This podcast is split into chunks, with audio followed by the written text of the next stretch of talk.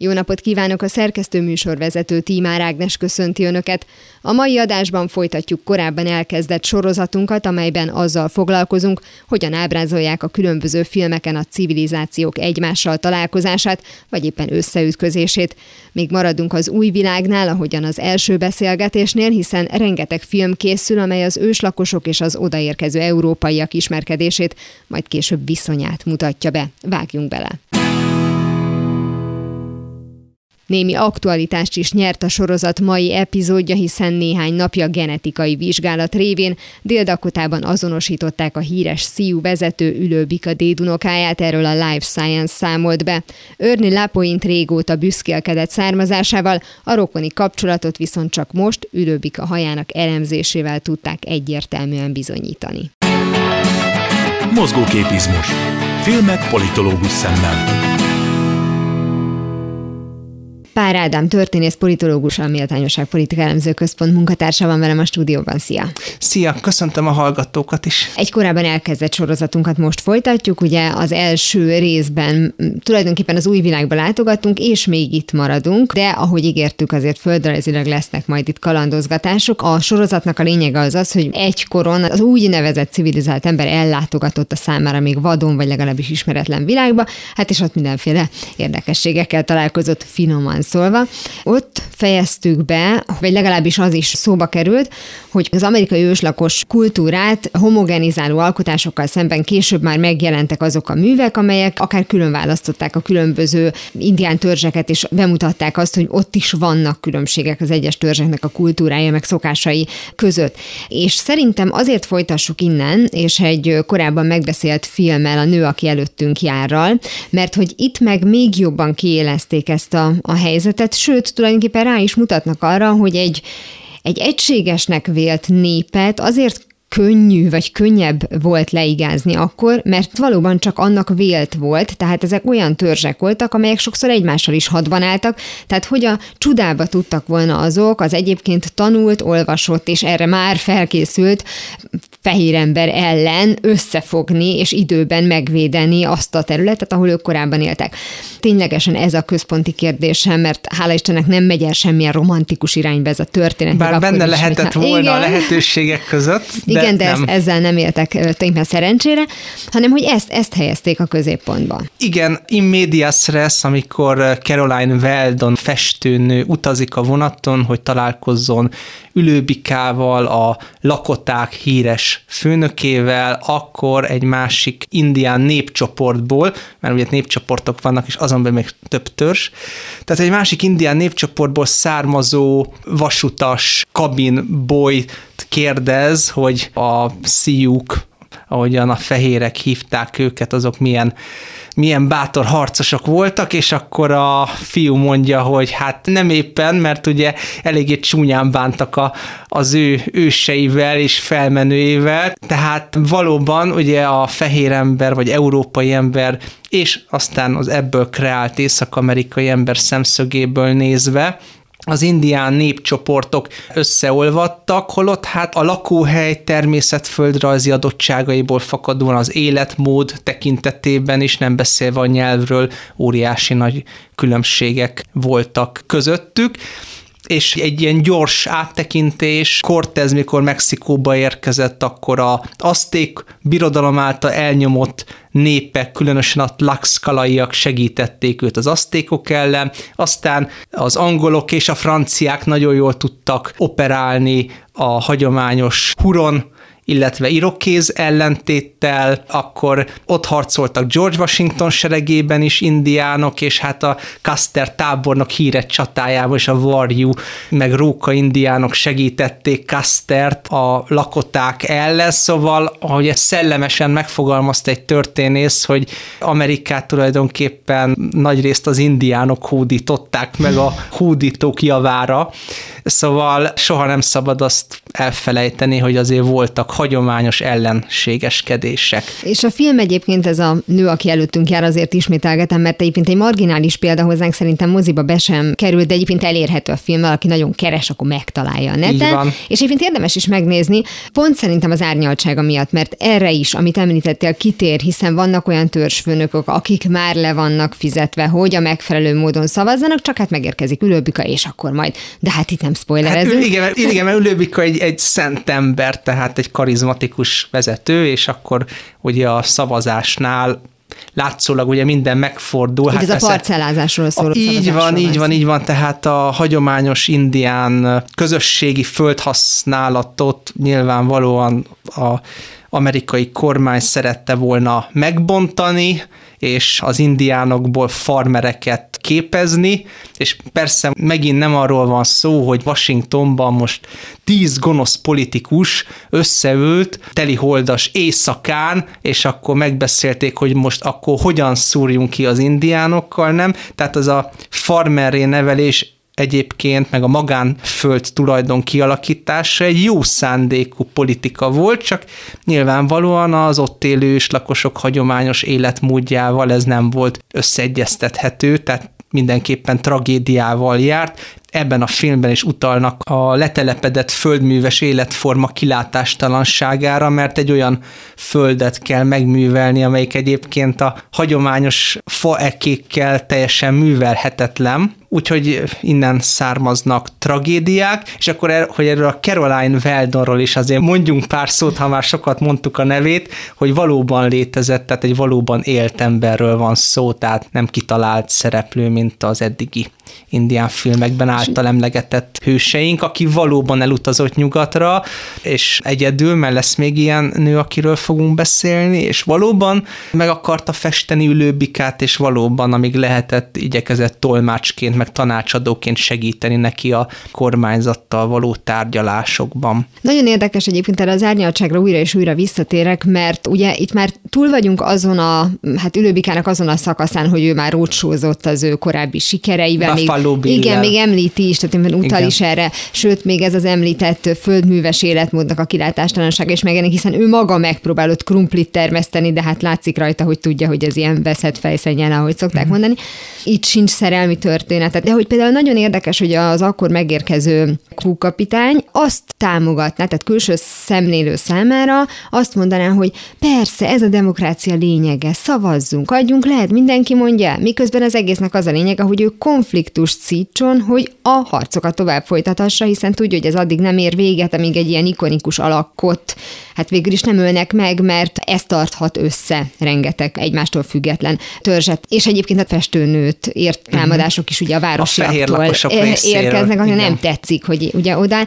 Tehát, hogy nagyon-nagyon sokrétűen tudja megfogni a film ezt a dolgot, és amit nagyon szerettem benne, hogy nem érezte az ember azt, hogy sokat markol, keveset fog, hanem tényleg szépen ilyen tabló jellegűen be tudta ezt mutatni. Valóban, valóban nagyon árnyalt, rámutat a különböző konfliktusokra, tehát mind a fehéreken belül, mind az indiánokon belül, mind az indiánokon belül, még külön a lakotákon belül, és igen, hát ahogy te is utaltál rá, itt az amerikai hadseregnek a megítélése sem olyan egyöntetű, mint a korábbi filmekben, mert korábban az amerikai nyugaton állomásozó lovas hadsereget vagy úgy mutatták be, hogy ezek a derék kékkabátos hősök, akik a civilizációnak az előörsei és, és ékei a vadembereknek a tömbjébe, vagy pedig főleg a 70-es évektől gyakorlatilag mint egy szedetvedett csőcseléket, hát talán a farkasokkal táncoló az, amelyik a leginkább ezt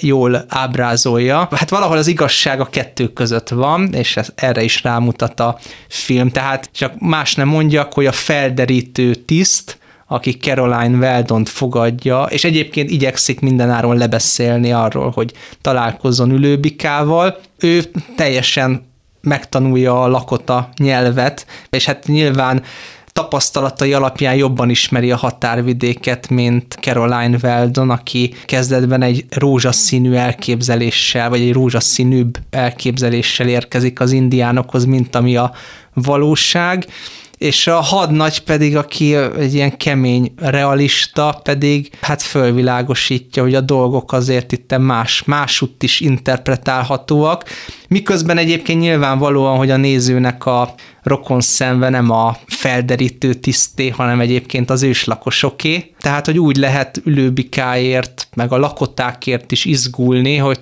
tulajdonképpen hát tudjuk a, a végkifejletet. És tényleg a néző érzelmeire akar appellálni a film, hiszen ugye azt a kérdést teszi föl, hogy van-e jogosultságunk a bosszúra. És hogyha van, akkor valójában mind a két oldalnak van, hiszen nagyon szép körülmények között megmutatja a festményét Ülőbika, ahol lerajzolta azt, hogy az ő családjával hogyan végeztek, és mellette azt, hogy ő hogyan bosszulta meg ezt a gyilkosán, és a festőnő nézi, és azt mondja, hogy igen, ez jogos. Tehát egy ilyen ösztönös érzés van benne. De amikor az amerikai katonát halljuk, hogy ő viszont szeretné azt megbosszulni, kiderülni, hogy leigázták az egész hat testet Ülőbika vezetésével az őslakosok. Igen, ez még az 1876-os Little Big Horny csata, így, amiről így. beszéltünk, ahol egyébként nagy részt a amerikaiak oldalán indiánok vettek részt. Igen, tehát nyilván itt is ez a úristen, és akkor számoljuk meg, hogy akkor hol ki hányan van.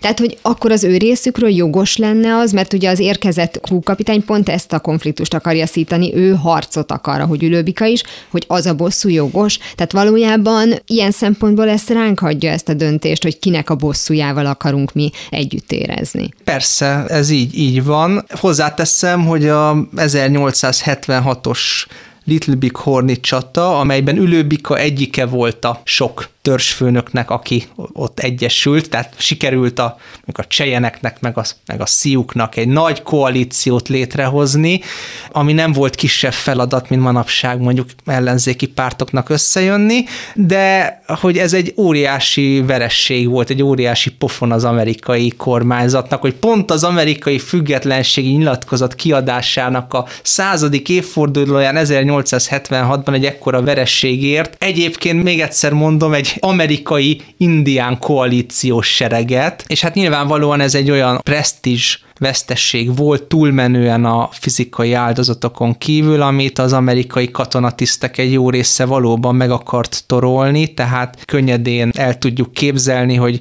amerikai katonatisztek egy jelentős része nyilván ezt az egészet úgy fogta fel, mint egy óriási sérelmet a nemzeti, meg a hadseregnek a, a büszkeségém. És hát nyilvánvalóan Caroline Weldon pedig hát középen áll ebben a konfliktusban, abban az értelemben, hogy műveltsége, származása, születése és minden egyéb a fehér társadalomhoz köti, de egyébként hát a maga kis világában maradva, mert azért nem válik indiánnál, mint a másik három hősünk, akit már megemlítettünk, de képes szolidaritást mutatni a gyengébbik fél, hát katonailag mindenképpen a gyengébbik fél a, őslakosok iránt, illetve hát most ez esetben kifejezetten a lakották iránt. Azt mindenképpen érdemes azért szerintem megemlíteni, hogy a filmben Jessica Chastain játsza a női főszerepet, Sam Rockwell az, aki fogadja őt, Kieran Heinz az ott éppen állomásozó katona, és egyébként azt hiszem, hogy Bill Camp a kapitány szerepében. Tehát tényleg egyébként még a szereposztás is nagyon-nagyon jó, és én innen szeretnék tovább menni abba az irányba, hogy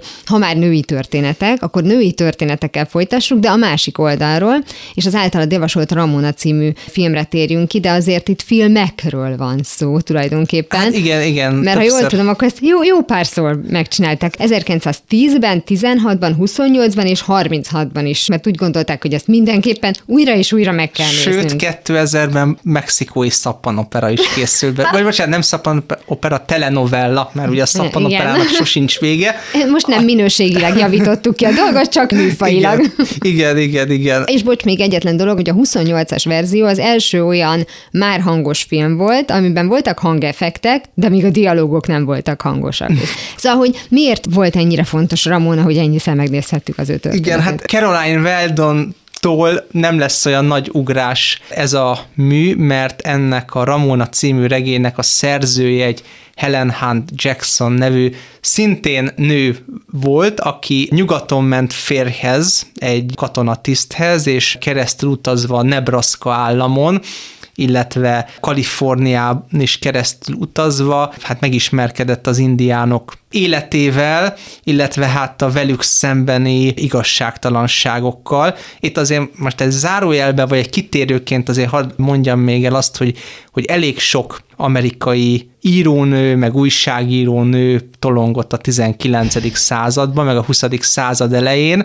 Tehát amikor azt mondjuk, hogy az amerikai társadalom az mennyire, mennyire el volt maradva, mondjuk az új-zélandihoz képest, mert csak 1920-ban lett a nőknek választójoga. Hát ez így van, viszont azt is tegyük ehhez gyorsan hozzá, hogy női íróknak, újságíróknak, szónokoknak meg elég nagy szavuk volt bizonyos társadalmi reformmozgalmakban, tehát a összes ilyen reform mozgalom, a rabszolga felszabadító, az antialkoholista, a gyermekvédő, mind-mind-mind tel is tele volt nőkkel, meg a populista mozgalom is. Na hát most úgy Helen Hart Jackson, tehát ugye belehelyezve ebbe a keretbe, tehát ő is kiállt igazságtalanságok ellen, két jelentős indián témájú mű fűződik a nevéhez, az egyik a Becstelenség évszázada, ez egy 1881-es, ma azt mondanánk, hogy riportregény, vagy dokumentumregény,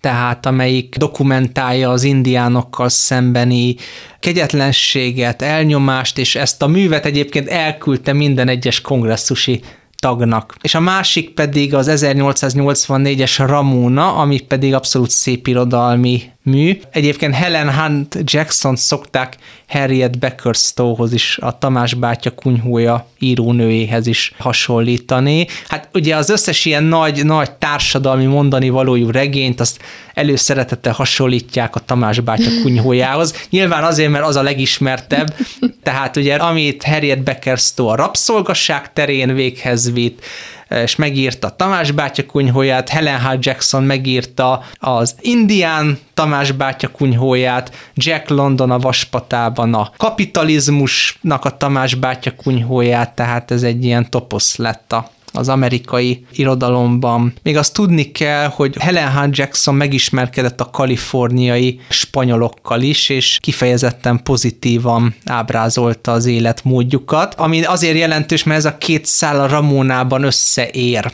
Tehát itt az 1848-as amerikai-mexikói háború után járunk, Kaliforniában, és egy kaliforniai földbirtokosnak a lánya ugye beleszeret egy ír dezertőrbe, tehát aki dezertált az amerikai hadseregből.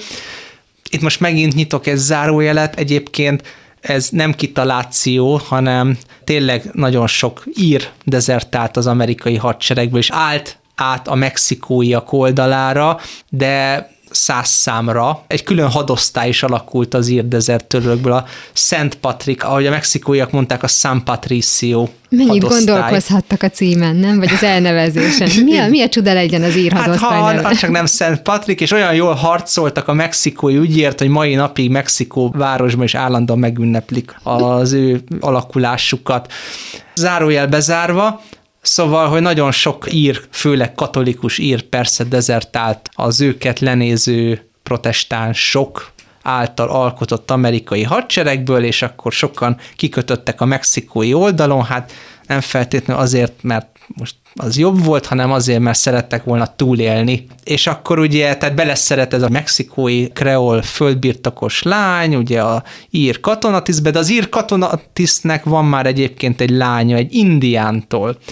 és akkor ugye halála előtt odaadja félig ír, félig indián csecsemőjét ennek a földbirtokos nőnek, hogy nevelje fel, és akkor ugye hát végső soron aztán ráébred Ramona főszereplő lány így menet közben, hogy igen, ő, ő anyai ágon a családja teljes mértékben az indiánokhoz köti. Hát ugye nyilvánvalóan most egy teljesen ágról szakadt ír bevándorló, most az, az nem egy olyan nagyon érdekes dolog, mert neki nem voltak rokonai a vadnyugaton, de ugye a vadnyugaton él az a törzs, ahonnan származik az édesanyja. És akkor e körül bonyolódnak az események. Igen, így a sztorit végignézve tulajdonképpen a romantika korára jellemző regényeknél, ez valóban mexikói hát, szappanopera, bocsánat, telenovella után kiállt, mint sem hát nagy nem film, is, de hát Nem is romantikát mondanék, hanem bizonyos elemeiből szentimentalizmust. Mm-hmm. Egyébként Harriet Beckerstone-nak a regényét is kritizálták a maga korába, hogy kicsit túltolta a szentimentalizmus, de hát az a korral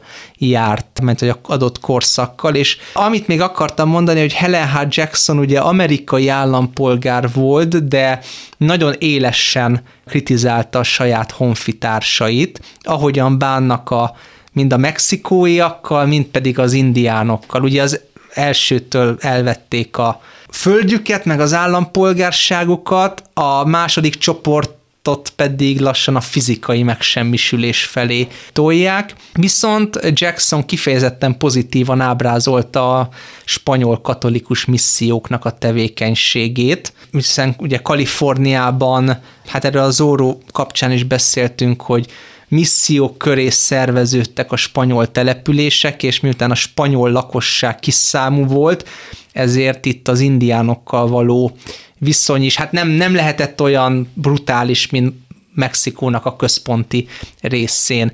És hát ugye Jackson szemléletében az, hogy áttérítik az indiánokat keresztény hitre, ez esetben katolikus hitre, ami mert szintén egy picit ugye elvágják őket a civilizációjuktól, az teljes mértékben megbocsátható, ugye a másik fajta mentalitás, amit meg az amerikai protestáns telepesek képviselnek, akik nem tartanak igényt az indiánok lelkére, hanem szeretnék őket minél távolabb látni, lehetőleg a föld alatt. Tehát nagyon érdekesen ebben az indián, kreol, mexikói és amerikai protestáns háromszögben Jackson pozitívabbnak láttatja ugye a spanyol, illetve mexikói bánásmódot, mint az amerikait, amiben nyilván persze benne van az is, hogy az Egyesült Államok egy vallásos ország volt, Jackson is egy vallásos ember volt, hát persze, hogy a katolikus atyáknak a átnevelési kísérlete az eleve pozitívabban értelmeződött az ő számára. Miközben mondjuk indián szempontból nézve hát mind a kettő a saját kultúrának egyfajta erodálása, csak az egyik az lassan, nagyon lassan, de mindenképpen egyfajta beolvasztás. Hát a másik viszont az meg gyorsan és brutálisan és fizikai erőszakkal. Igen, ez azért érdekes, mert az ő szempontjából, hogyha nem is tud mondjuk feltétlenül néző egyet érteni vele, meg tudja érteni, hogy miért gondolkozott így, hiszen ő azt érezte, hogy meg is menti a lelküket, mert uh-huh. amíg ugye valaki nem katolikus, addig tulajdonképpen ő rá sok jó nem várhat uh-huh. az élete végeztével, de hogy senkiben nem merült föl az, hogy sokkal könnyebb lenne úgy integrálni ezeket az embereket, hogyha nagyon hangsúlyoznánk, hogy de megtarthatjátok a kultúrátokat, és akkor esetleg Csak hát ez nem egy... volt opció abban hát a korban. Igen, tehát hogy ebben nem, ebben nem gondolkoztak, de akkor térjünk át egy másik filmre, mert hát ha a legismertebb indián vagy amerikai őslakos nőt kell mondani, akkor szerintem mindenki Pocahontas mondja, és az előző beszélgetésünkben már szóba került az, hogy a Disney végül is mi a csodáért vette elő a történetet, hogyha aztán teljesen máshogy mesélte azt uh-huh. el, akkor elmesélhette volna egy más névvel is. És aztán elkészült az Új Világ című Terence Malick film, Colin farrell a főszerepben, és Pocahontasnak is nevezik a női főszereplő John Smithnek a, a férfit, tulajdonképpen törekszik arra sima 150 percben, hogy viszonylag valósághűen mesélje el ezt a történetet. Egyébként a maga brutalitásával. Hát uh-huh. most mhm. ez kérdés, hogy mennyire szükséges, vagy mennyire kell nekünk egy ilyen Pocahontas történet. Igen, hát valóban a, a, maradva a, a női hősöknél, csak most nem a írónál, meg nem teljes mértékben dokumentált életű alaknál, mint Veldon, tehát akkor Pocahontasra áttérve valóban ő a legismertebb amerikai indián, hát jó, nyilván ülőbika, meg fékevesztett ló, meg Tecumsek, meg Geronimo mellett, de mondjuk a nők közül ő nyilvánvalóan, nyert. igen, igen, igen, igen. Ugye hagyományosan azért a női nem képviselőinek kevésbé volt lehetőségük befolyásolni a politikát, főleg ilyen háborús időkben, de Pocahontas kifejezetten az, akinek ez sikerült, és nem véletlen, hogy ennyiszer megfilmesítették a történetét. Magyarországon persze mindenki a Disney rajzfilmből ismeri, amelyik egy, hát egy nagyon szép cuki rajzfilm, én azt nagyon szerettem, különösen a mosómedvét benne, de az kb. annyira kapcsolódik a valósághoz, mint a tenkes kapitánya a Rákóczi szabadságharc valódi arculatához, tehát nyilván ez az ifjúságnak készült alkotás, és ehhez képest ez a film viszont nagyon erőteljesen rámegy a, a brutalitásra és a két civilizációnak. Az egymás mellett éléséből fakadó problémáira, meg összeütközéseire, ami egyébként hát inkább a valóságos Pocahontas történetnek felel meg, hiszen azért ő csak elhurcolták a hazájából. Jó, hát nyilvánvalóan ezt a korban nem így fogták fel, de hát mondjuk ki őszintén, hogy ez egy elhurcolás volt, és Angliába mutogatták, persze, mint egy előkelőséget, tehát mint egy exotikumot, de azért mégiscsak nem mehetett el oda, ahová szeretett volna vissza a hazájába, szóval ez a film sokkal inkább rámutat a tragikumára az egész Pocahontas és John Smith féle történetnek. Egyébként John Smith is egy nagyon érdekes figura volt, mert ő Magyarországon is járt.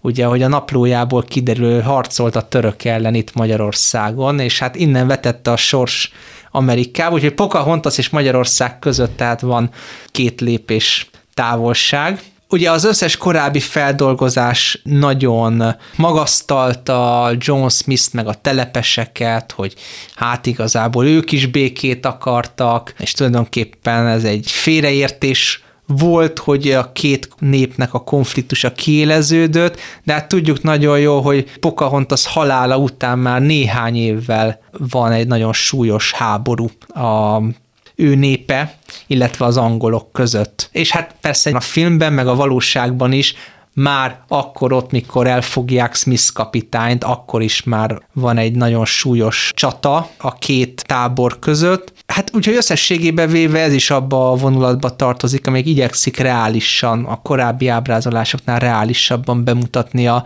az indián európai viszonyt, hát most így nagyon leegyszerűsítve, tehát az angolok és a északkeleti parti indiánok közötti viszonyt. Úgyhogy ebben a tekintetben hasonló a Caroline Weldon történetéhez, hogy szintén a realitásra megy rá, csak most nem annyira az indián-indián konfliktus látjuk, hanem inkább kiélezi a két szemben álló tábor az ellentétére. Bár mondjuk, hogyha keresünk John Smithről képeket, akkor láthatjuk, hogy szeretett volna úgy kinézni, mint Colin Farrell, tehát mondjuk Így van. ennyi irrealitást megengedünk a filmnek. Hát igen. Azon gondolkoztam, hogy az utolsó Mohikánt ide nem fogjuk behozni, mert tulajdonképpen az egy egyszerű romantikus történet. Azt Így gondolom, van. hogy színvonalasabb alkotás, mint mondjuk a klasszikus NDK romantikus indiános filmek, és egyébként ahol ott szemrehányást tettek, hogy egy jugoszláv színész játsza az indiánt, itt meg egy ír színész játsza az indiánt, tehát azt hiszem, mm. hogy ezt a problémakört engedjük is el. A szerelmesek egymásra találnak, és egyébként ilyen nagyon... Hát ö, valaki igen. Igen, igen, ilyen folklór jellegű az egész, úgyhogy most erre nem fogunk igen. kitérni, még a Daniel Day-Lewis rajongók hát neheztelése ellenére is, bocsánatot kérve. Eddig tartott a sorozatnak ez az epizódja, de még tovább fogjuk folytatni, tehát még a különböző izgalmasabb civilizációkat, kultúrákat megvizsgáljuk a mondjuk az oda csöppenő, de a számára ismeretlen világgal találkozó ember szempontjából. Pár Ádám történész politológusnak, a Méltányosság Politika Elemző Központ munkatársának pedig nagyon szépen köszönöm, hogy itt volt. Én is köszönöm szépen, viszont hallásra. Ez volt már a hangos film széles másznú verzió. Legközelebb ismét szombaton délután fél kettőtől várom önöket. Természetesen a korábbi adásokat, ahogy a mait is hamarosan megtalálják archívumunkban, valamint podcastként. Kövessenek minket a Facebookon, és ha még nem tették, iratkozzanak fel YouTube csatornánkra. Köszönöm a figyelmüket, a szerkesztő műsorvezetőt Tímár Ágnest hallották. Viszont hallásra!